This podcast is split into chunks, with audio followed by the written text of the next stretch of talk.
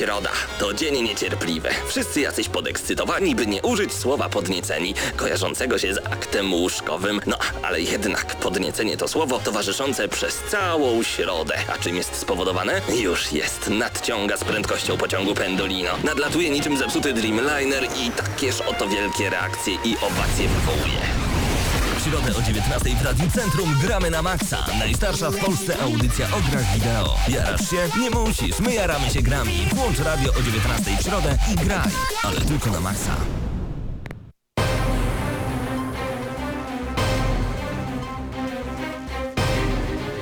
trzysta pięćdziesiąty drugi odcinek gramy na maksa. Witamy. Krystian Szalast, Marcin Górniak i Mateusz Fidut, dwudziestego szóstego lutego. Zaczynamy kolejną Panowie. audycję. Kolejną audycję. Chciałoby właśnie się powiedzieć, że nietypowo, ale już y, tydzień temu w takim samym składzie, tak samo zaczynaliśmy, więc no, ale brakuje, to brakuje wam Pawła, tak szczerze, bo, bo ca- Mateusz się przyzwyczaił do tronu. Się, no, no, wydaje mi się, że... siedem lat tu było, ale co to jest siedem lat przy nas, nie? Znaczy wiesz, Panowie. teraz Paweł, łącznie ty... mamy dużo więcej. Paweł... Łącznie mamy dużo więcej. Pozdrawiamy dużo... oczywiście Pawła, on jest teraz w Poznaniu i jak tego słucha, boi się o swoją pozycję i pewnie szybko, szybko wsiada w pociąg i wraca do nas. Nie, no już za tydzień z nami będzie, więc nie obawiajcie się, Paweł wróci. Recenzja Final Fantasy Lightning Returns na pewno razem z Marcinem. O, no na pewno. Mamy bardzo odmienne zdania z Pawłem, więc będzie na pewno gorąco. Ale co dzisiaj właśnie... właśnie. Lego, film, gra. Dokładnie. A dokładnie po polsku, polska wersja językowa to Lego Przygoda gra, gra wideo. wideo. Brzmi dziwnie i pewnie będzie dziwnie, bo ja wspominam swoją ostatnią recenzję Lego Marvel Super Heroes niezbyt dobrze. Panowie, jestem ciekaw waszego zdania. Było ciekawie, nie? Było ciekawe, ja bym powiedział, że lepiej, bo byliśmy też z Mateuszem na filmie i było... Sama gra jest lepsza od filmu, to na pewno. Pełna pula wrażeń. Jest pełna pula wrażeń, a hasłem przewodnim tej recenzji i w ogóle Lego Przygoda powinno być Everything is Awesome, czyli wszystko jest wspaniałe, które dzisiaj usłyszycie, bo chodzi o piosenkę, która bardzo mocno zapada w pamięci. Co prawda nie jest to piosenka najwyższych lotów, ale jak jej posłuchacie, to sami zrozumiecie, o co chodzi. Co stawia po prostu w głowie mętlik. Tak, na wiele, wiele. Dużo, dużo, ale e, najważniejsze pytanie, w co ostatnio graliście? Miniony tydzień ja, należał do? E, Lego, tylko Lego, ogrywałem podobnie jak ty e, i coś więcej. Na Witce oczywiście sobie ciągle Injustice gram, tam po dziesięć do piętnastu minut dziennie nawet, najczęściej w autobusie jadąc na uczelnię yy, i Injustice sprawdza się wtedy rewelacyjnie, sobie robię wszystkie, bo już fabułę przeszedłem, dodatkowe misje, z tych misji dodatkowych Star Labs nazywających się jest bodajże około dwieście pięćdziesiąt, one nie są takie proste yy, do przejścia, więc yy, jest co robić, więc jak zastanawiacie się nad zakupem Injustice na Vita, no to polecam, bo można znaleźć już naprawdę za dobrą cenę, a gra jest warta pienie- pie- tych pieniędzy i w przełożeniu cena na jakość jest y, naprawdę bardzo dobrze. A ty, Marcin? No u mnie było trochę inaczej, bo złapał mnie taki chorobowy okres, więc jeżeli usłyszycie jakieś harkanie, prychanie i tym podobne dźwięki, to najprawdopodobniej z mojej strony, ale... Ale to jest idealny temu, okres właśnie dzięki na temu granie. Mogłem pograć i to dużo więcej niż Krystian. Ja odrałem e, oczywiście Lightning Returns jak najbardziej, cały czas staram się wymasterować tą, tą produkcję, chociaż nie jest tego warta, to jest moje zdanie. E, chwyciłem również za Króla Wampirów, Drakulę i próbowałem zmierzyć się z najnowszą Castlevanią. O niej mam nadzieję na następnej audycji porozmawiamy sobie trochę więcej, być może również w trakcie recenzji, nie wiem czy z Pawłem, czy z kimś z was, panowie. Natomiast, no oczywiście sięgnąłem również po Rambo, czyli najciekawszą produkcję lutego. No i jak to się prezentuje, bo w polskiej prasie o dziwo bardzo dużo, powiedziałbym, przyzwoitych ocen, takich no właśnie, trochę niespodziewanych. Ale przyzwoite to oceniasz taką pięć na dziesięć, rozumiem? No pięć to jest przyzwoita gra. No, jak najbardziej. Gdzie warto zaznaczyć, że Rambo The Video Game na świecie, średnia e, ocen to jest około trzydzieści osiem na sto według Metacritic. Ja wam powiem, panowie, że jestem bardzo, bardzo nie tyle pozytywnie zszokowany, co wręcz e, no nie wiem jakim cudem to się twórcom udało, że filmiki renderowane w tej grze wyglądają gorzej niż sam game. Ja się z, taką, z, ta, ta, z czymś takim się nie spotkałem. Prawdziwi w żadnej artyści, produkcji. Naprawdę, takie awangardowe podejście. W każdym razie zostawmy tego Rambo i jeszcze oczywiście był moment na trochę bardziej arcade'owe, bardziej takie oldschoolowe wręcz, powiedziałbym, podejście do tematu, czyli na chyba Stridera, Strider, tak to się powinno wymawiać? Tak, Strider. Taki hack, hack and slash w bardzo oldschoolowym, w oldschoolowej formie. I to jest gra, która zbiera To jest bardzo gra, która zbiera oceny. bardzo dobre oceny i jak najbardziej zasłużenie. Naprawdę trudno jest ten tytuł zostawić i przestać w niego grać. grać, kiedyś człowiek się wciągnie, to tak jak z Control, po prostu trzeba w nią grać, dopóki się tej produkcji nie przejdzie. I to wszystko oczywiście od Ciebie. Mało. Mało, mało. No, e, jeśli o mnie chodzi, to Was zadziwię, grałem Final Fantasy Lightning Returns. Nie przyszedłem, bo musiałem oddać e, Pawłowi właśnie, aby na potrzeby recenzji to Chyba dokończy, bo on grał w inne finale i ja nie grałem, więc będzie miał bardziej szerszy pogląd na to wszystko, e, co usłyszycie już za tydzień, e, ale jeśli o mnie chodzi, to mi się podobało, o dziwo. Podobało. Jestem w szoku, się, nie wierzę w to, co ale, mówisz. Ale są takie rzeczy, które... No kurde, wiadomo, że to japońska no to jest, gra. No tak, to Przede po wszystkim prostu. Muzyka, która jest mega denerwująca. Nazwałem to techno-orkiestrowa muzyka. Jest naprawdę, wprowadza taki dysonans między rozgrywką, między tym, co się dzieje, narracją, a, a właśnie tą muzyką, która nie pasuje mi do tego. Znaczy, za o dziwo bardzo. Też, też zwróciłem na to uwagę, że jest to akurat taka muzyka, która nie za bardzo zapada nawet w pamięć, a zazwyczaj zapada, finale miały bardzo dobrą muzykę. Bo jest fatalna.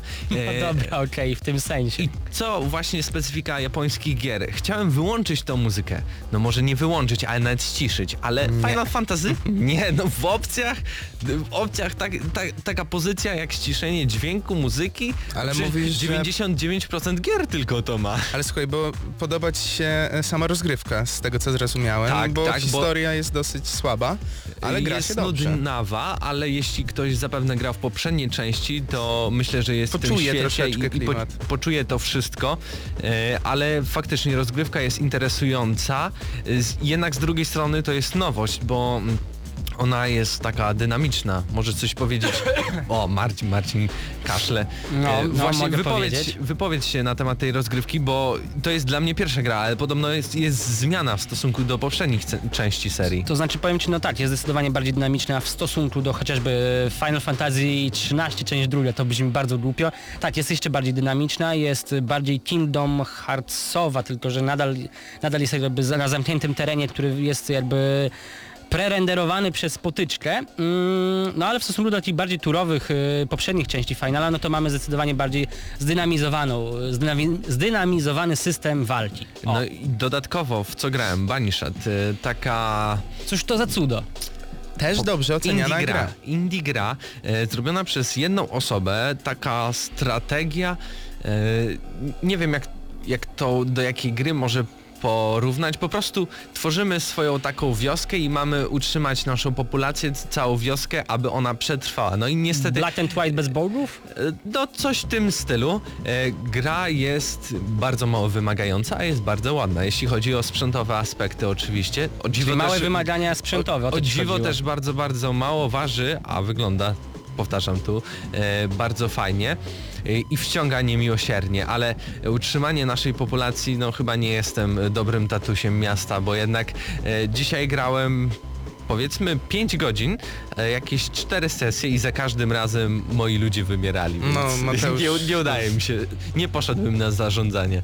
Prezydentem nie będzie. Dobra, panowie, zostawmy już temat tego, co odrywaliśmy w tym tygodniu, o tym jeszcze pewnie ja porozmawiamy nieraz po audycji. Wiem, o czym Natomiast będziemy rozmawiać. Najprawdopodobniej najważniejszy temat tego tygodnia to to, że wreszcie PlayStation cztery dotarło do kraju kwitnących wiśni i Japończycy cieszą się tą produkcją. Tak bardzo jesteśmy w Japonii. Tak bardzo jesteśmy japońscy. Tak bardzo dziewięćdziesiąt procent moich newsów z przedostatnich dwóch tygodni dotyczy właśnie Japonii i w tym właśnie jeżeli chodzi o sprzedaż PlayStation cztery w Japonii, a także o sprzedaż samych gier. Jeżeli chodzi o sprzedaż samej konsoli next genowej od Sony, no to w ciągu czterdziestu ośmiu godzin trzysta dwadzieścia dwa tysiące egzemplarzy zniknęło z półek, chociaż teraz mówi się tam o trzystu dziesięciu, ale to tam są małe różnice. Czy to jest dobry wynik? Według mnie to jest co najmniej dobry wynik. Dwa dni tylko na to potrzebowało Sony, żeby trzysta tysięcy przekroczyć, więc sądzę, że bardzo realne jest, że w przeciągu pierwszego miesiąca może być to... Ja mówiłem tam o dwóch, dwóch i pół miliona, to może troszeczkę przesadziłem, ale do półtora miliona y, może dobić i to byłby naprawdę bardzo dobry znaczy, wynik. To jest zdecydowanie bardzo dobry wynik, jeżeli weźmiemy sobie porównawczo wyniki na ten sam okres, w tym samym kraju sprzedaży play, PlayStation trzy, które... osiemdziesiąt... osiemdziesiąt osiem bodajże tysięcy, no to tutaj mamy ponad trzysta. Ja myślę, że skok procentowy jest znaczny. No i popatrz Popatrzmy jeszcze na jedną rzecz. Xbox One w Japonii jakby zadebiutuje, sprzeda się pewnie w dwudziestu pięciu tysiącach egzemplarzy i to już by był sukces, ponieważ... Nie no, wydaje mi się, że trochę za zbyt... Nie, no, to, źle to... to widzisz, ale może nie będzie aż tak się, źle. Że... Nie no, Xbox jest... Dzisiaj nawet czytałem na jednym z polskich portali, że Wii U, które jest półtora roku na rynku, przeskoczyło sprzedażowo Xboxa trzysta sześćdziesiąt, ponieważ w Japonii Xbox trzysta sześćdziesiąt od dnia premiery, a to już osiem lat minęło, sprzedał się w zaledwie, to jest około półtora miliona. No to jest bardzo słaby wynik jak na tak gigantyczny rynek. Ale to i, i tak wracając do samego faktu tej premiery gry, yy, premiery konsoli PlayStation cztery, to jest niesamowite, że tam właśnie powstało PlayStation cztery, a to jest ostatni rynek, na którym debiutuje praktycznie ta konsola. Ale wiesz, no ostatni w pewnym sensie, ale najbardziej dopieszczony. Te konsole tam są, stoją, są dostępne w każdym sklepie, właśnie, do którego... To dobrze, że zaznaczyłeś, bo ktoś by chciał pójść kupić. Nie ma żadnego problemu z, z tym, żeby dostać w przeci- PlayStation cztery wiesz, w przeciwieństwie do nas. Zależy jak na to spojrzysz, bo ja jako klient czułbym się dopieszczony tym, że okej, okay, jestem jakby troszeczkę później w kolejce, ale ten dostęp jest pewny, mam, kiedy chcę, pójdę, zdobędę i nie będę musiał stać w gigantycznych kolejkach, które występowały u nas w Polsce, to występowały jest... chociażby w Niemczech, a w Wielkiej Brytanii, no proszę was. Tam od razu się skończyło, ale to jest jedna rzecz, a z marketingowego punktu widzenia wprowadzenie PlayStation cztery w Japonii dopiero w lutym też miało sens, ponieważ w tym, nie wiem czy zauważyliście, w Japonii zazwyczaj... Nowe produkcje. E, to jest jedna rzecz, ale zazwyczaj w Japonii, e, jak robię sobie te wszystkie notowania, debiutuje po dziesięć piętnaście nowych produkcji tygodniowo. Ostatnio tych produkcji debiutuje albo żadna, albo dwie, trzy, cztery i to nie sprzedają się rewelacyjnie, więc wgryźli się w taki okres, kiedy nie dzieje się za dużo, jest tylko PlayStation cztery. Oni się na to rzucą. To jest bardzo dobry moment na wprowadzenie PlayStation cztery, nie w grudniu czy w październiku, bo wtedy pojawiało się dużo więcej produkcji na trzy D S, a nawet na Wii U. No dobra, więc... konsole się sprzedają, a według najnowszych danych gry nie. Już niestety. Jest bardzo fatalna sprzedaż, więc nie wiem za bardzo... Po co kupują Japończycy tą konsolę? Ale po co my kupowaliśmy tą konsolę? Znaczy, wiesz, o Japończycy dostaną w najbliższym czasie kilka takich produkcji typowo japońskich. No, sama Yakuza sprzedaje się może nie rewelacyjnie w porównaniu z tymi trzy D S owymi hitami, bo to jest na P S trzy e, sprzedało się około stu trzydziestu tysięcy, a na P S cztery około stu dziesięciu tysięcy, więc łącznie mamy blisko ćwierć miliona sprzedanych kopii w przeciągu dwóch dni, warto zaznaczyć. Najlepiej poradził sobie N A K, tylko dlatego, że był dołączany do konsoli. Ja tak na początku dzisiaj piszę to zestawienie Japanese Charts i patrzę na trzysta dziesięć tysięcy. Jezu, jaka do, jaki dobry marketing, co oni zrobili? Ale po chwili zdałem sobie sprawę, że przecież dołączali N A K do każdej konsoli. Ale naprawdę tak myślicie? Nie wydaje wam się, że N A K to jest właśnie taka produkcja, która bardzo dobrze odzwierciedla to, czego wymagają japońscy gracze? Może... Mi się wydaje, że ta gra to wręcz właśnie... Gier? Nie, nie, nie, ale okej. Okay. Ale jak podejścia najbardziej jakby do podchodzi do tego, co Japończycy, w co Japończycy lubią sobie grać. O. No okej, okay, tylko że oni już wiedzieli, że to jest gra, która jest bardzo słabo oceniana, więc jakby ten N A K nie był dołączony do bundli konsolowych, no to by sprzedał się w kilkunastu tysiącach. No w ciągu pół roku N A K w P S Plus, no obstawiam, że no, tak może się zdarzyć. Też, też tak myślę. No czytamy właśnie na czacie, Bisu napisał Krystian, naczelny analityk G N M, więc pozdrawiamy wszystkich, którzy są na czacie. Możecie dołączać gramy na maksa kropka p l ukośnik czata, bo po prostu wejść na gramy na maksa kropka p l i tam kliknąć ikonkę. I oczywiście pozdrawiamy czat. Też naszych youtuberów, którzy co prawda nie w tym momencie, ale troszeczkę później nas oglądają, więc dla nich również pozdrowienia. Zawsze macie podwójną, no chciałem powiedzieć radość z oglądania nas. Nie wiem, czy lubicie nas oglądać. Teraz tak patrzycie na mnie, na Mateusza, na Marcina, ale czasami może się, ale mogą się dziwne rzeczy w studiu dziać. Przed więc... nami taka mała przerwa muzyczna, a już po przerwie wracamy z kolejną dawką informacji prosto ze świata gier.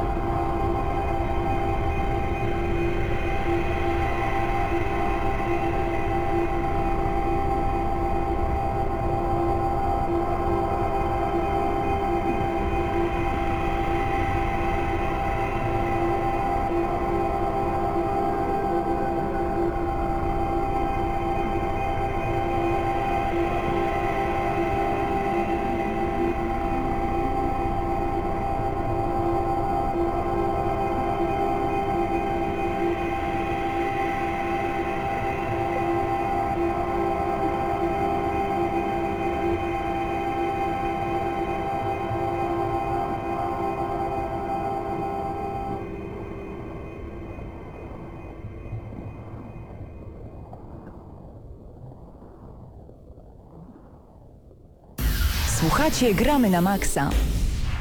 No panowie, dosyć tajemniczo się zaczęło, tajemnicza e, prze, przerwa muzyczna, no ale co się dzieje? Jakieś newsy prosto ze świata gier? No tak, oczywiście wspomnieliśmy, oczywi- o, wspomnieliśmy trochę o Sony, ale no przecież Redmond i Microsoft nie mogli pozostać zby, za bardzo w tyle, ale oni akurat atakują na rynku brytyjskim. Brytyjczycy dotrzyma- otrzymają specjalną wersję Xbox One dedykowaną grze Titanfall. Znaczy...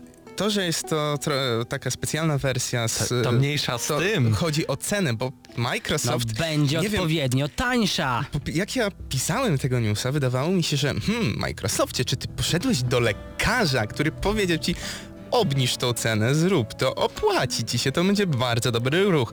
I już dawno no, nie miałem takiego odczucia, że Microsoft robi coś naprawdę dobrego dla graczy. Już nie mówię o samej konsoli, e, samym Xboxie One, ale trzysta dziewięćdziesiąt dziewięć funtów za no właśnie, Xboxa konkrety. One, w którym znajdziemy poza samą konsolą, e, headsetem, e, padem.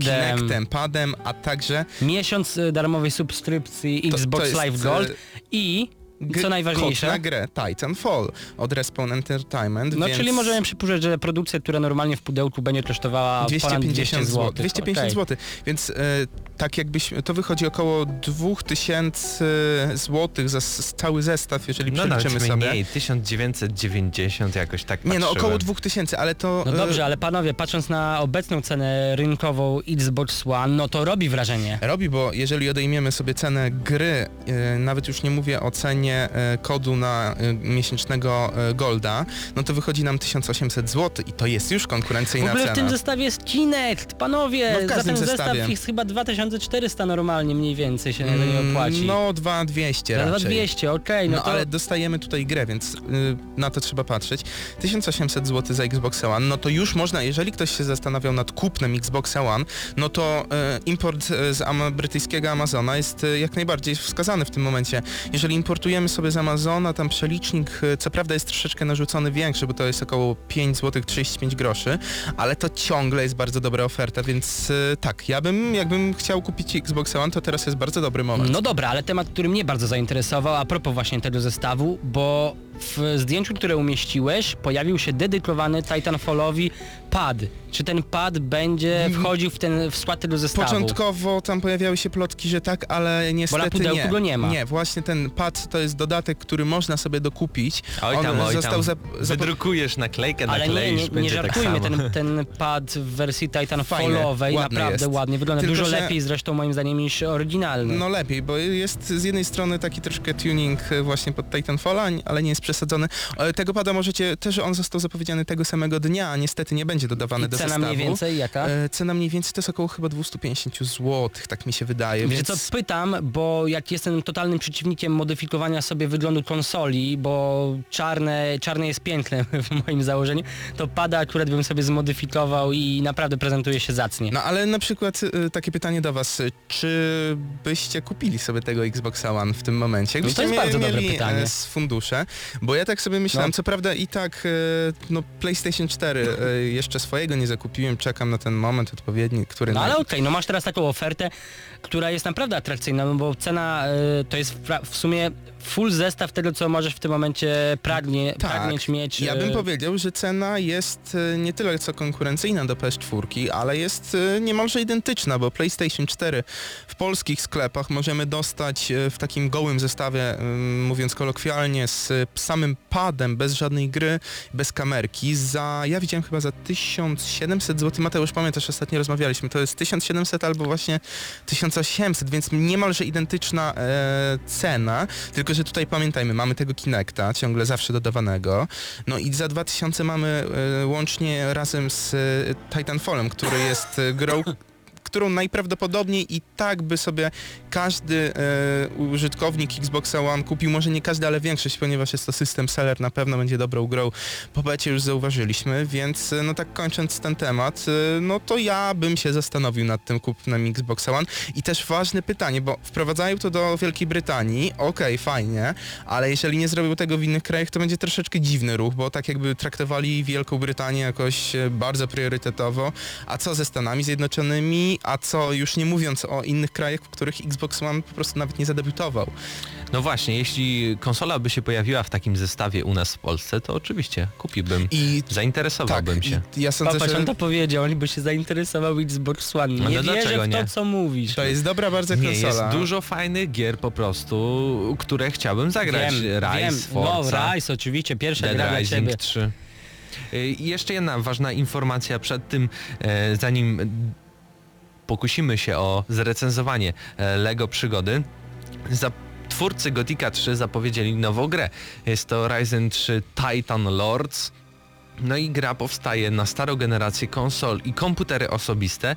I uwaga, premiera już w sierpniu tego szybko, roku. Bardzo, szybko. bardzo szybko. Rzadko się zdarza, żeby ta tak jakby karencja pomiędzy datą ogłoszenia a... Była tak e, krótka. No to jest pół roku tylko, więc... Ale wiecie, też nie spodziewajmy się jakichś wodotrysków graficznych, to dalej jest jakby poprzednia już generacja konsol, to do, najprawdopodobniej będzie ten sam silnik graficzny. Tak, troszeczkę Mało ulepszony. zmian, więc... Nie, no, no sumie... dużo zmian, bo ogólnie rozgrywka, e, sam system, system walki ma jakby bazować na tym, którego znaliśmy z pierwszych gotików, więc to jest zupełnie co innego niż w Ryzenie dwa, bo właśnie w, Ryze, w Ryzenie dwa największą wadą dla mnie była właśnie walka, która była bardzo źle przeprojektowana.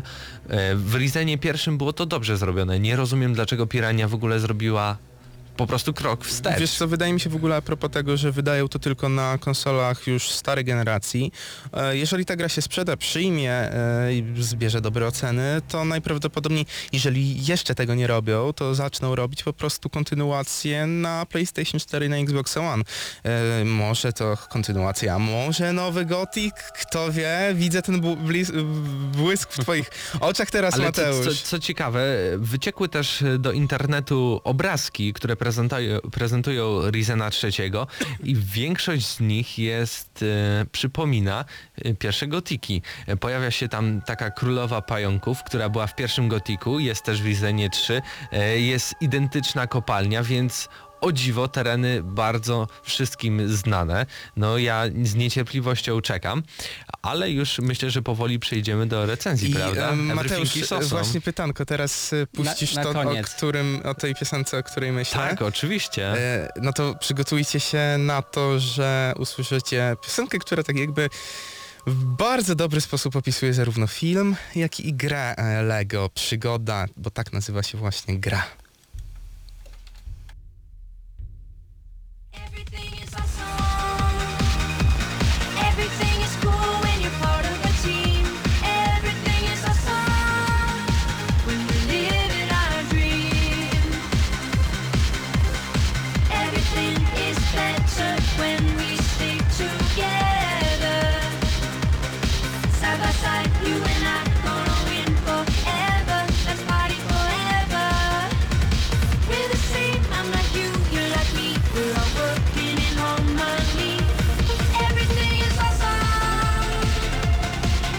Lost my job, that's a new opportunity. More free time for my awesome community. I feel more awesome than an awesome possum. Dip my body in chocolate frosting. Three years later I shot the frosting. Smelling like a blossom, everything is awesome. Stepped in mud, got new brown shoes. It's awesome to win and it's awesome to lose. Awesome to lose, awesome to lose, awesome to lose. Everything is better when we stick together. Side by side, you and I gonna win forever. Let's party forever. We're the same, I'm like you, you're like me. We're all working in harmony. Everything is awesome. Everything is cool when you're part of the team. Everything is awesome when we're living our dreams. Blue skies, bouncy springs, we just named you awesome things. A Nobel Prize, a piece of string, you know what's awesome? Everything! George, please, allergies, a book of Greek antiquities, brand new pants, a very old vest. Awesome items are the best. Trees, drums, clogs, they're awesome. Rocks, clocks, and socks, they're awesome.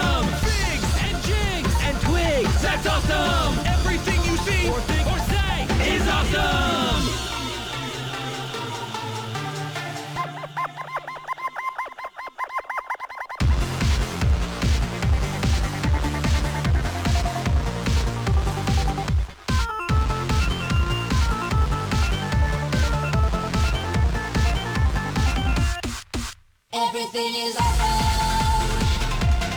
Everything is cool when you're part of the team. Everything is awesome when you live your dream. Recenzja w Gramy na Maksa.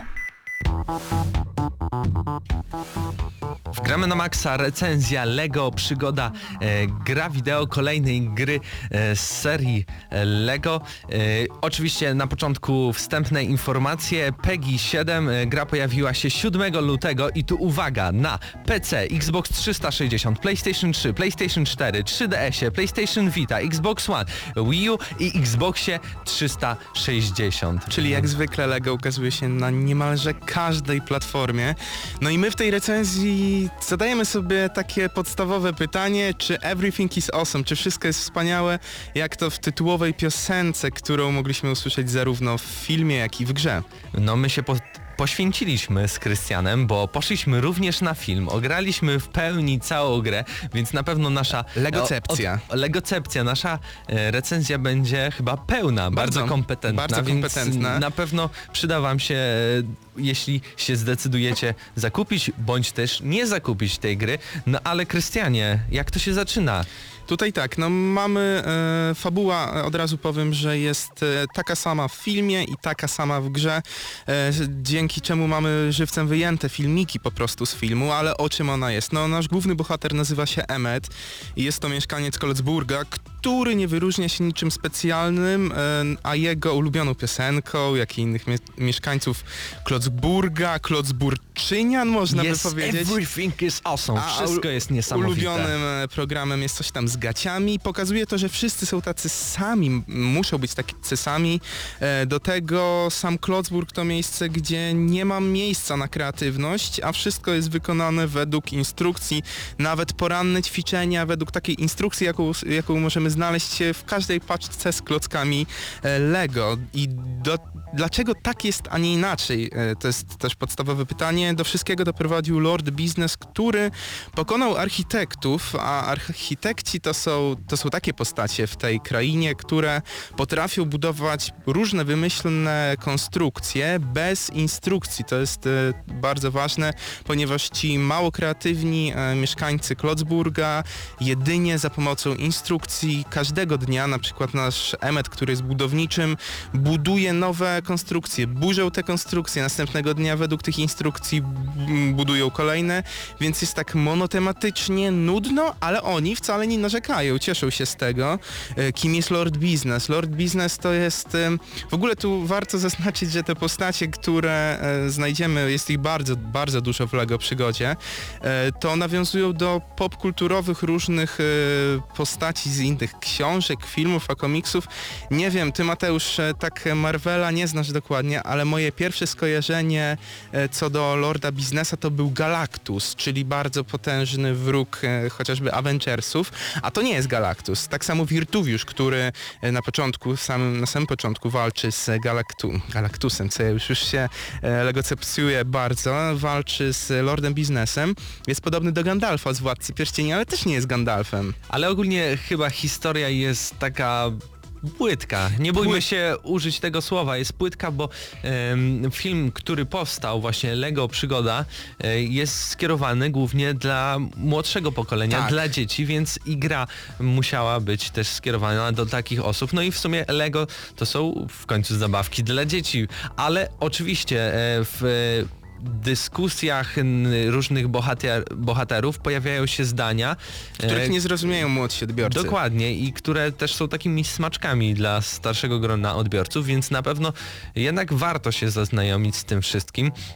Same prowadzenie fabuły jest też dosyć ciekawe, bo tak jak wspomniałeś, w grze widzimy, słyszymy to samo, co w filmie. Dokładnie wszystkie przerywniki filmowe nie są zrobione na, na silniku gry, ani nie są jakimś cutscenkami, tylko są po prostu fragmentami wyjętymi z filmu. Chociaż tutaj bym się jednak do jednej rzeczy przyczepił, powiedziałeś, że widzimy i słyszymy to samo, ale dziwne jest dla mnie, że film, który ma nawet niezły dubbing, gra nie jest dubbingowana i są tylko napisy, a to jednak jest w większości gra dla dzieci i tutaj ten dubbing by się przydał. To jest według mnie taki dosyć spory minus, bo e, gdyby był ten dubbing, gra po prostu w moc, mocniej by trafiała do młodszych odbiorców, ale to nie jest aż tak najważniejsze. Przejdźmy do w ogóle samej mechaniki rozgrywki, która o dziwo jest taka sama jak w każdej części, każdej części Lego. To niestety jest po części zarzut. Z jednej strony ta mechanika się sprawdza, przyjęła się.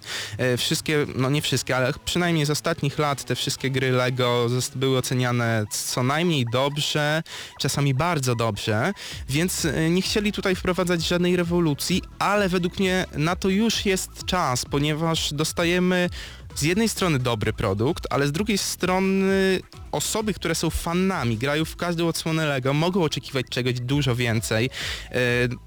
Takim nowym pomysłem, który według mnie na samym początku, jak to zobaczyłem, myślałem, że będzie super, jest budowa... To wydawać się mogło... Myślałeś, że Everything is Awesome. Tak, tak myślałem, ale część rzeczy jest awesome, ale zaraz do tego jeszcze przejdziemy, jeżeli chodzi o budowanie. Mateusz, to jest, wiesz o co chodzi, możesz powiedzieć coś na ten temat, tylko że chodzi mi o to, że E, dziwne, że w poprzednich odsłonach tego nie było, a mianowicie... No to jest taka podstawowa funkcja, czyli o co chodzi w klockach Lego, o budowanie. I właśnie w Lego Przygoda gra wideo e, możemy zacząć budować. E, zbieramy poszczególne e, kartki instrukcji i gdy zbierzemy już pełen pakiet tych instrukcji, możemy przystąpić do budowania danego przedmiotu. Problem w tym, że jest to tak wykonane, że nie jest ani fajne, ani emocjonujące, ani kreatywne, ani przyjemne, ani kreatywne, czyli jest wyzbyte z tego wszystkiego, czym jest Lego.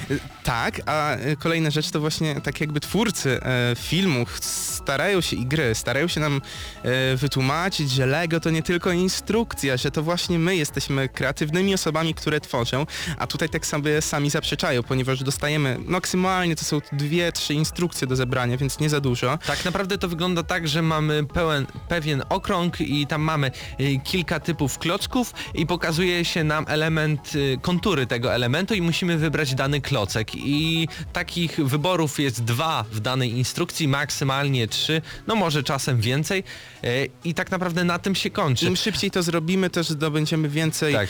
klocków, ale to jest fajna minigierka, ale potencjał tego ja był dużo większy. Widzę...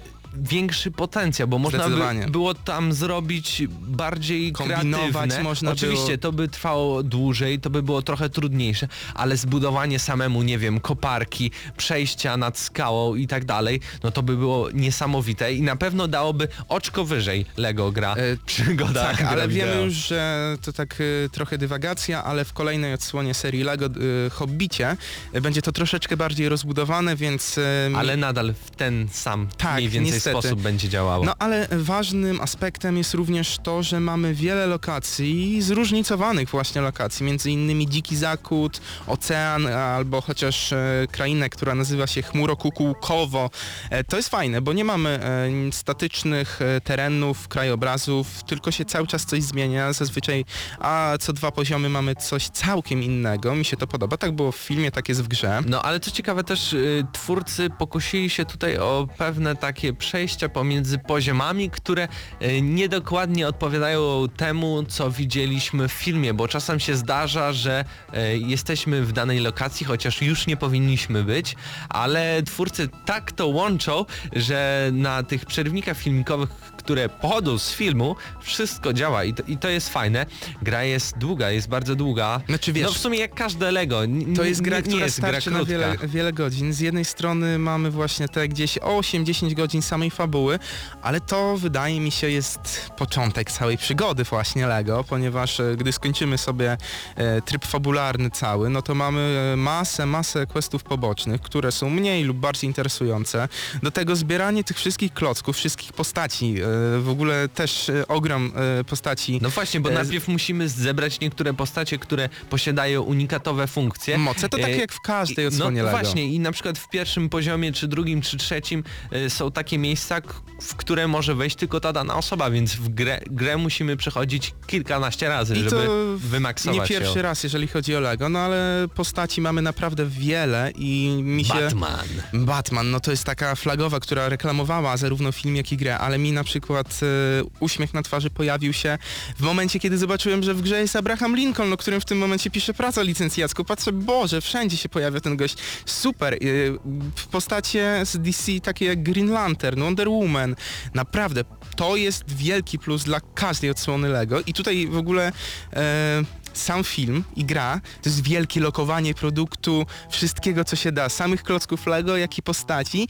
Każdy na tym zyskuje, można powiedzieć. E, może przejdźmy tutaj do grafiki, bo warto wspomnieć, że w poprzednich częściach e, gier z serii Lego e, tła wszystkie tych lokacji, które widzieliśmy, e, były nieczęsto były zrobione w taki sposób, by było to widać, że to jest w świecie Lego. E, tu były, jest wszystko z Lego. Było bardziej takie obrazkowe, a tutaj wszystko dokładnie, wszyściutko e, zostało wykonane z klocków Lego, no i to się chwali. Tak, no jeżeli mamy grę, która nas nazywa się Lego, no to wypadałoby i bardzo dobrze, bo tak jak wspomniałeś, chociażby w Hobby, nie, przepraszam, w Władcy Pierścieni mieliśmy te krajobrazy często takie statyczne, które nie były wykonane z klocków Lego, tylko to tak jakby był taki narysowany krajobraz, tutaj jest to lepiej.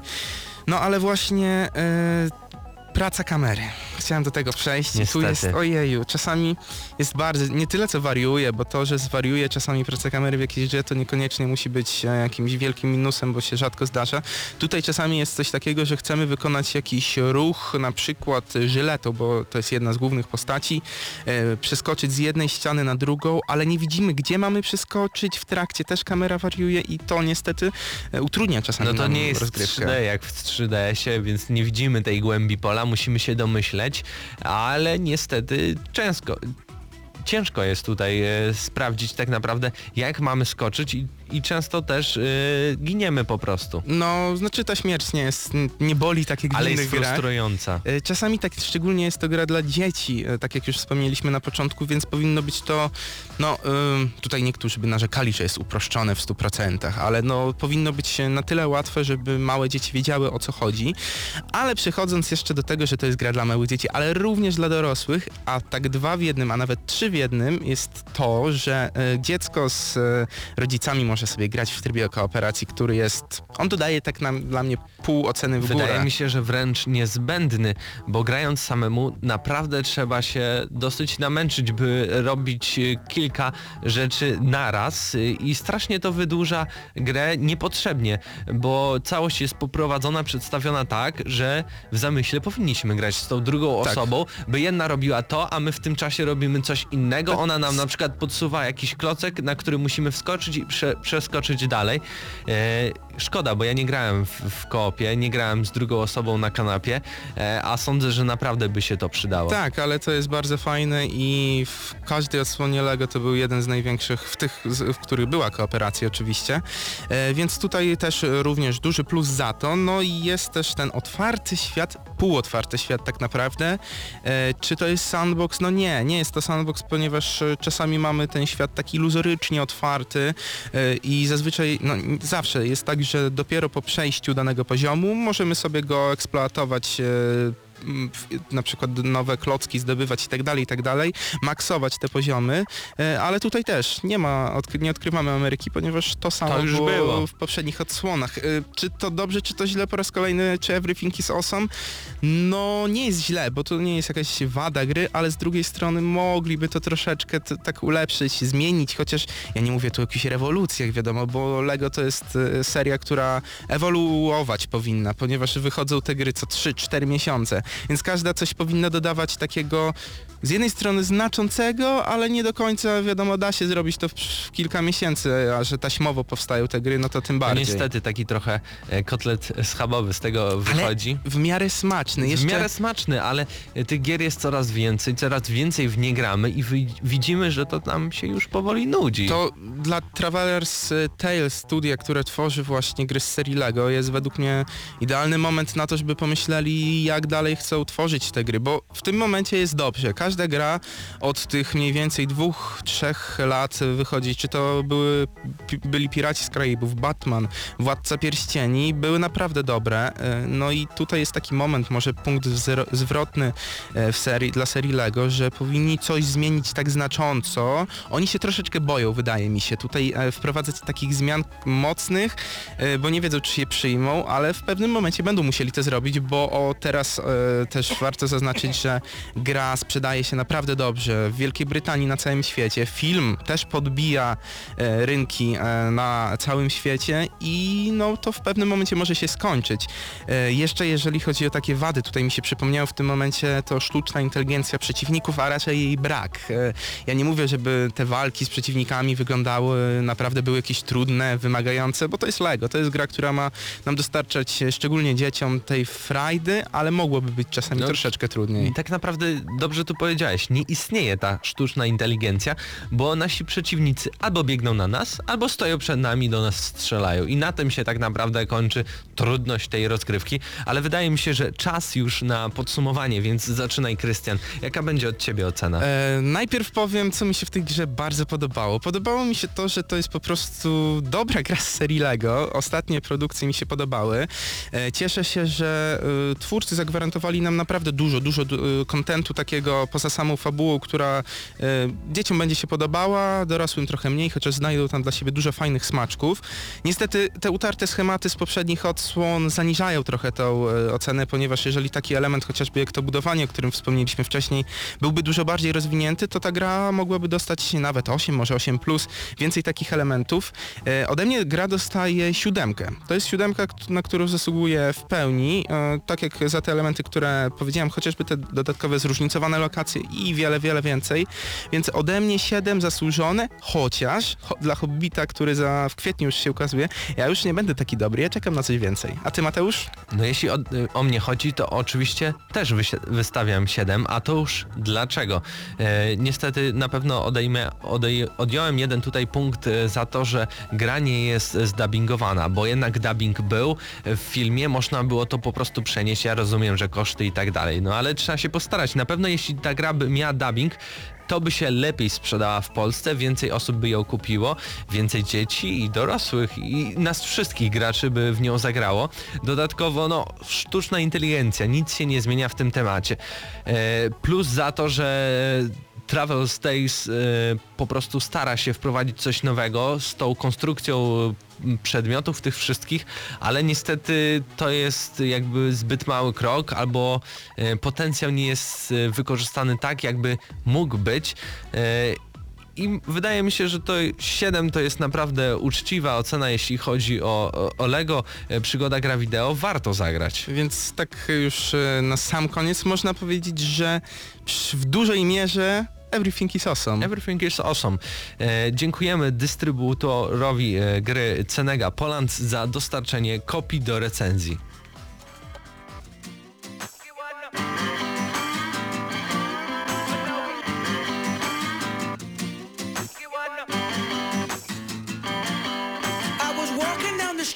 The corner of my eye, I saw a pretty little thing approaching me. She said, I never seen a man who looks so all alone. Could you use a little company? If you pay the right price, your evening will be nice and you can go and send me on my way. I said, you're such a sweet young thing, why you do this to yourself? She looked at me and this is what she said. Oh, there ain't no rest for the wicked. Money don't grow on trees.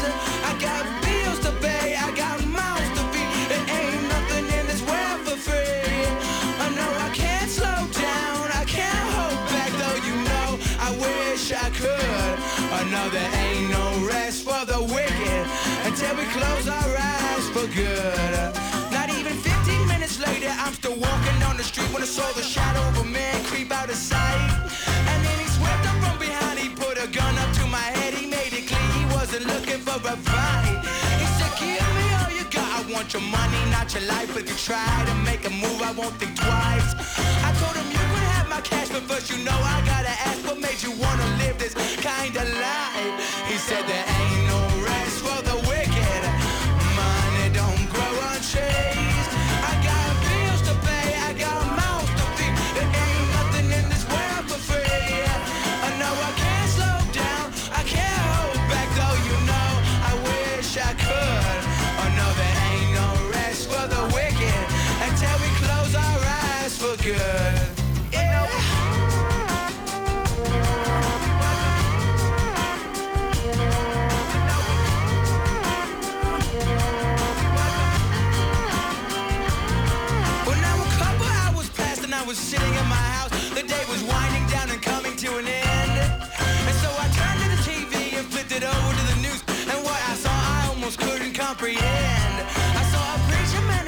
taking money from the church. He stuffed his bank account with righteous dollar bills. But even still, I can't say much because I know we're all the same. Oh yes, we all seek out to satisfy those thrills. You know there ain't no rest for the wicked. Money don't grow on trees. We got bills to pay, we got mouths to feed. There ain't nothing in this world for free. I know we can't slow down, we can't hold back. Though you know we wish we could. I know there ain't no rest for the wicked until we close our eyes for good. Słuchacie, gramy na maksa. Właśnie, słuchajcie, gramy na maksa. Co się dzieje w świecie growym? Wiemy, że najnowsza odsłona Assassin's Creed'a, która jeszcze nie została zapowiedziana, z pewnością nie będzie umiejscowiona w Japonii, czyli kraju, o którym ja bardzo lubię pisać, ale tak przechodząc już do samego tematu, no to jeżeli marzyliście o japońskich klimatach, no to musicie przynajmniej swoje marzenie troszeczkę odłożyć w czasie, bo najnowsza odsłona na pewno nie będzie w Japonii, a mówi o tym Jade Raymond, czyli pani z Ubisoftu, którą możecie kojarzyć ze względu, przede wszystkim ze względu na jej urodę. Przyna- tak mi się przynajmniej wydaje. Ja myślałem, że też z powodu innych rzeczy, ale okej. Okay. No i co mówi Jade Raymond? Jade Raymond mówi, że nie będzie kolejna część osadzona w tym okresie, w okresie feudalnej Japonii, jak mówiło się ostatnio, ale zaznaczę również, że y, tym razem gracze przeniosą się do jej ulubionej epoki, więc takie nasuwa się pierwsze pytanie, które się nasuwa. Jaka, jej jaka jest, jest ulubiona, ulubiona epoka, epoka Jade Raymond? Właśnie. Z pewnością będzie to jedno z tych pytań zadawanych w wywiadach w najbliższym no, czasie. Tak, ale w ogóle Asasyna nowego według mnie zapowiedzą w przeciągu dwóch, trzech miesięcy, tak mi się wydaje zazwyczaj. E, chyba Assassin Black Flag był zapowiedziany już ale koło panowie, lutego. Ale tak totalnie serio, jakie to ma znaczenie, kiedy go zapowiedzą, skoro wiemy, że on powstanie, najprawdopodobniej zostanie wydany w koniec tego roku. No, no zawsze, dokładnie. Zawsze więc... był październik. Nie, no to wiadomo, gracze niektórzy są mniej cierpliwi, niektórzy bardziej, ale też pytanie do Watch was... Watch Dogsy byłyby e... kolejnym Assassinem. No najpierw... Właśnie, a propos Watch Dogs, i w ogóle ten temat powiedziany, yy, nie wiadomo gdzie będzie działo się nowy Assassin's Creed. No super, ja dzisiaj też na Facebooku przeczytałem, wkrótce może zostać zapowiedziana data premiery Watch Dogs. No wow, kurde, no super są, są news po prostu. Myślałem, że się tego nie domyślę. Myślałem, że to ja... Ubisoft nigdy nie poda daty premiery ja mam i po prostu was... gra się pojawi. To ja mam dla was kolejnego newsa, breaking news. Być może w najbliższym czasie zapowiedzą kolejną odsłonę FIFA i Call of Duty. Nie wiem, czy się tego spodziewaliście. Dobra, panowie, tak totalnie serio, już nie żartujmy sobie z elektroników, ani z Ubisoftu, ale mam temat, jest gra, mhm. która niedługo się ukaże i na którą pewien jegomość, który znajduje się obecnie w studiu, czekał przez bardzo długi czas. Rozmawialiśmy zresztą o niej mm, kilka audycji temu. Jest to gra, która miała się nie ukazać, a myśleliśmy, że może powstanie za, za pomocą Kickstartera, może też zacznie zbierać na nią pieniądze. Mówię tutaj o trzeciej części Sacred. E, tutaj warto zaznaczyć, że już e, kilka miesięcy temu pojawiały się tam nawet od samego studia, że oni coś robią, ale potem m, wszystko e, była cisza na ten temat, więc myśleli, że znaczy, porzucili ten pomysł.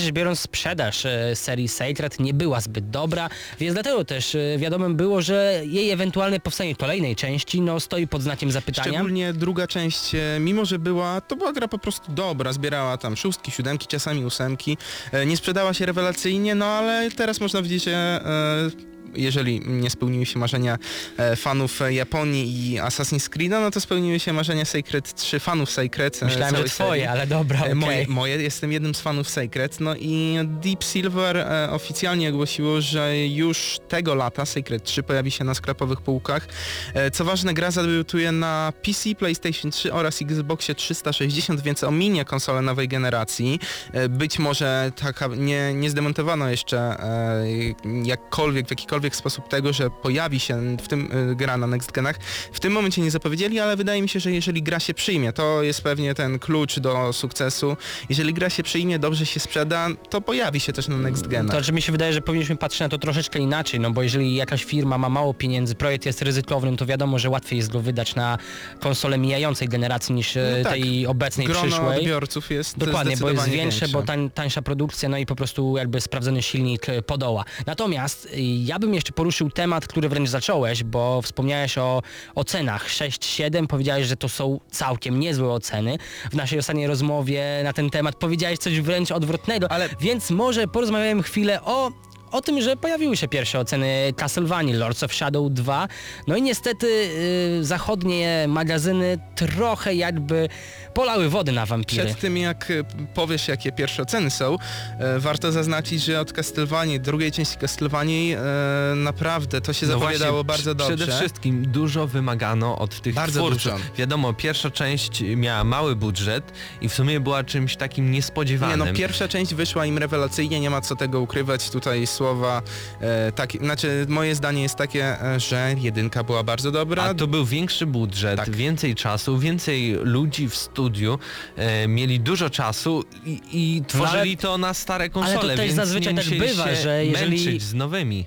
Jedynka była wspaniała, wspaniała i nikt się nie spodziewał, że, że, ta, że to ten mechanizm zaskoczy, a nikt się nie spodziewał, że tak będzie, bo praktycznie Lords of Shadow pojawiło się znikąd i zawojował rynek, było wręcz stawiane na poziomie God of War'a chyba trzeciego wtedy, jeżeli się nie mylę. W ogóle to była jedna z gier, która to był chyba dwa tysiące dziesiąty rok, z tego co pamiętam, to ona wtedy była uważana za jedną z najlepszych gier tego roku, a no, teraz... Powiedzmy o tych ocenach. Polygon pięć na dziesięć, Edge cztery na dziesięć, I G N sześć i pół na dziesięć, Joystick tutaj o dziwo dobra ocena, bo cztery na pięć, Videogamer sześć na dziesięć. No ale Official Xbox Magazine też dał osiem na dziesięć, więc to tak samo z C V G, no jest ale różnie. Akurat, jeśli chodzi jest o polskie, polskie redakcje, też widziałem, że są raczej wysokie oceny. Znaczy dobre I, oceny. I, i większość, no, recenzent, większość recenzentów, która w Polsce e, grała w Castlevanię, wyśmiewa się z zachodnich serwisów, bo twierdzą, że po prostu nie potrafią oni w Castlevanię znaczy, nową grać, grać, bo, to się zgodzę, bo, bo ja ona jedną... jest trudna, trwa około dwadzieścia pięć godzin, więc naprawdę trzeba się poświęcić, ale oczywiście gadałem również ze zdeniem, no i niestety są takie fragmenty, na przykład fragment skradankowy, gdzie nie możemy nikogo zabić, w slasherze. Znaczy, no, to jest dziwne. Mnie w tym momencie najbardziej rozbraja inny fragment, fragment, w którym e, główny bohater Dracula, Gabriel, e, no bo to nie jest żaden spoiler, proszę was, e, jest w stanie zamienić się w szczura. A, co? No, Dracula jest, zamienia się w szczura, no to panowie. To już jest szczegół akurat, ale widziałem... Fable coś takiego było, akurat właśnie leci no dobra, w tle. Ale pozostając w temacie, no pojawiły się również pierwsze oceny yy, gry, która zostanie wydana tego samego dnia, co Castlevania u nas w kraju, czyli Złodzieja, Thiefa, Powrót Gareta też udał się połowicznie. No ale ja bym powiedział, że też e, oczekiwania... E, no oczekiwania były... były dużo więkse. No, w ogóle tutaj w ogóle... Ale tak, w ogóle, tak... o czym my mówimy, czy naprawdę, no bo w dobie... Dwudzie- no, mamy jakby drugą, zaczęła się druga deta- dekada dwudziestego pierwszego wieku. Rynek gier sporo się zmienił. Ostatni Thief wyszedł w e, którym roku mniej więcej? dwa tysiące czwartym. No więc to jest około dziesięć lat różnicy. No ale okej, okay, patrzmy na to tak, że... Ale mechanizmy się zmieniły, z... również jakby target y, gracze się zmienili, no jednak oczekiwania, sposób rozgrywki jest inny, panowie. No ale słuchajcie, ten luty zapowiadał się tak, e, można powiedzieć nawet rewelacyjnie, ponieważ tutaj właśnie Castlevania nowa, nowy Thief, e, Garden Warfare, do którego zaraz przejdziemy i to jest najwyżej oceniana gra z tych wszystkich, e, a wyszło dobrze, bo nie można powiedzieć, że to są gry słabe, bardzo słabe, ale też nie są gry, w których pokładano takie oczekiwania, no i mamy tutaj FIFA, który zbiera na PlayStation cztery, to jest średnia ocen około siedemdziesiąt. Ale to są siódemki i ósemki, więc nie jest ale aż są, tak fatalnie, ale są ze też względu szóstki. Na Castlevanię. No są, są szóstki, szóstki. Eurogamer Games pod Polygon, no ale mi się wydawało po tych wszystkich godzinach, które grałem w Tifa jeszcze przed premierą, że to jest gra co najmniej osiem. osiem dziewięć, no, no, a nie tak sześć siedem. Ale twórcy, wydawała, twórcy, jest inaczej. Ja pamiętam jeden wywiad, nie pamiętam z kim to był, ale to był chyba jeszcze okres E trzy Gamescomu. Jeden z twórców powiedział, że my mamy zamiar zrobić grę, która będzie oceniana bardzo, bardzo wysoko. No, jak widać, coś tam zgrzyta, to nie, to podkreślam, chociaż jeszcze nie grałem. Ale skąd wiesz, może on coś miał inaczej, może on oceniał już skalę właśnie do pięciu. Nie, i dla nie, wiesz, było większość twórców gier, jeżeli mówisz bardzo wysoko, to jest co najmniej osiem plus, tak mi się wydaje. No dobra, ale totalnie zmieniając, to, no nie totalnie, ale zmieniając trochę temat, tam gdzie nie dadzą rady wampiry, tam gdzie nie dadzą rady złodzieje, no, tam sobie poradzą zombiaki i rośliny. E, rośliny, zombiaki, no Garden Warfare, to bardzo jest gra... Bardzo dobra ocena Garden Warfare. Pamiętasz, pamiętacie na e, konferencji... Rok temu E trzy, byliśmy e, w szoku. Jakie E trzy? A, muszę Gamescomie. E, na E trzy to nie byłeś nigdy, Marcin, nawet. No ale pamiętamy, tu oglądaliśmy E trzy i nie, byliśmy w bardzo dużym szoku. Tak, ja się zgadzam, ale to na ostatnim ostatnim Gamescomie na konferencji Electronic Arts sobie stoimy, oglądamy to i w ogóle wtedy już uważaliśmy, że to jest najlepsza gra chyba w line-upie. Ale to elektroników. Wiesz, mówicie bardzo dobre oceny, a tak naprawdę to średnie osiemdziesiąt na sto na Metacritic, a oceny to jest osiem siedem. Faktycznie od to... tej gry się, się nic wielkiego nie wymagało. Ona nie się wiadomo, zapowiadała nieźle. Nie wiadomo co po prostu by sobą reprezentowała, a jednak e, no, średnia ocen pokazuje, że warto. Do nas kopia już e, leci, że tak ogólnie to ujmę wszystkie te i trzy sprawdzimy. Gry, tak. Trzy gry wszystkie sprawdzimy. Może na... nawet za tydzień, to by było znaczy, dopiero. Nie, wątpię, wszystkich nie, trzech. Ale, na... ale za tydzień co najmniej dwie jakieś, może jedna. Że, znaczy tak, na pewno, e, bo już kończymy. Castlevania. Castlevania, Final Fantasy i, i może Garden Warfare, bo to jest krótsza gra. E, no i właśnie niecałe dwie minuty do końca, więc powoli będziemy kończyć. To był trzysta pięćdziesiąty drugi odcinek. Gramy na maksa, nie było znowu Pawła.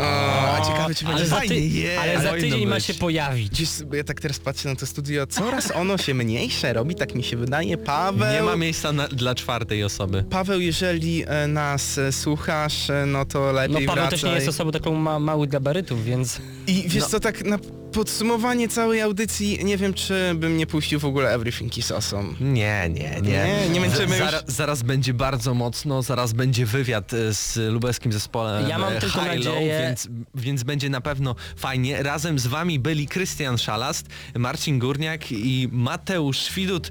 Słyszymy się za tydzień. Do zobaczenia.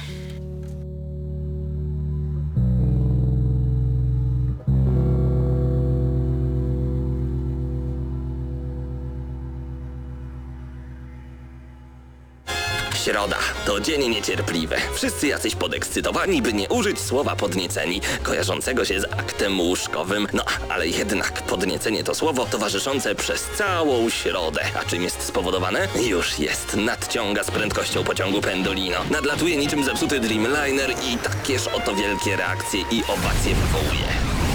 W środę o dziewiętnastej w Radiu Centrum gramy na maksa. Najstarsza w Polsce audycja o grach wideo. Jarasz się? Nie musisz. My jaramy się grami. Włącz radio o dziewiętnastej w środę i graj. Ale tylko na maksa.